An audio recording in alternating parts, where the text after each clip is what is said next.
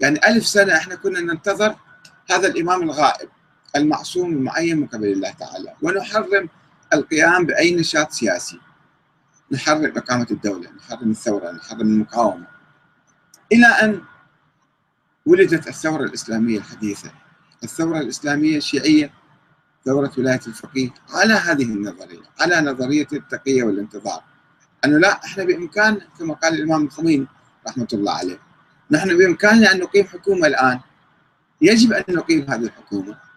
وقامت خلال عشر سنوات سنة 69 الإمام الخميني ألقى محاضرات في النجف وهز النجف في تلك المحاضرات هز الحوزة النائمة أو الحوزة الأمية.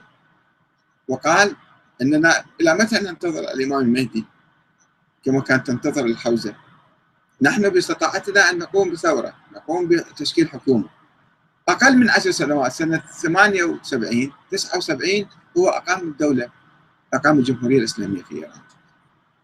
فكانت ثورة ليس على الشاه فقط ثورة على فكر الانتظار للإمام المهدي الانتظار السلبي.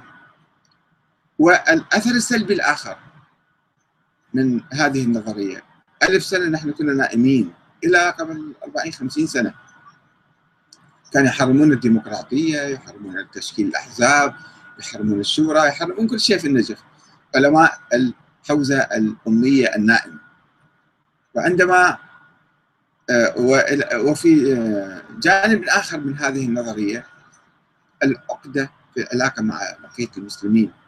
عندما نعتقد بعقيدة معينة وأنها آه، أن الأئمة الله عينهم والآخرون اغتصبوا حقهم فنقوم صباح مساء بلعن أولئك المغتصبين واللعن يرتد علينا يرتد عداء وكراهية وبغضاء ضد المسلمين. وبالتالي نحن نسقط في فتنة طائفية لا تنتهي إلى يوم القيامة.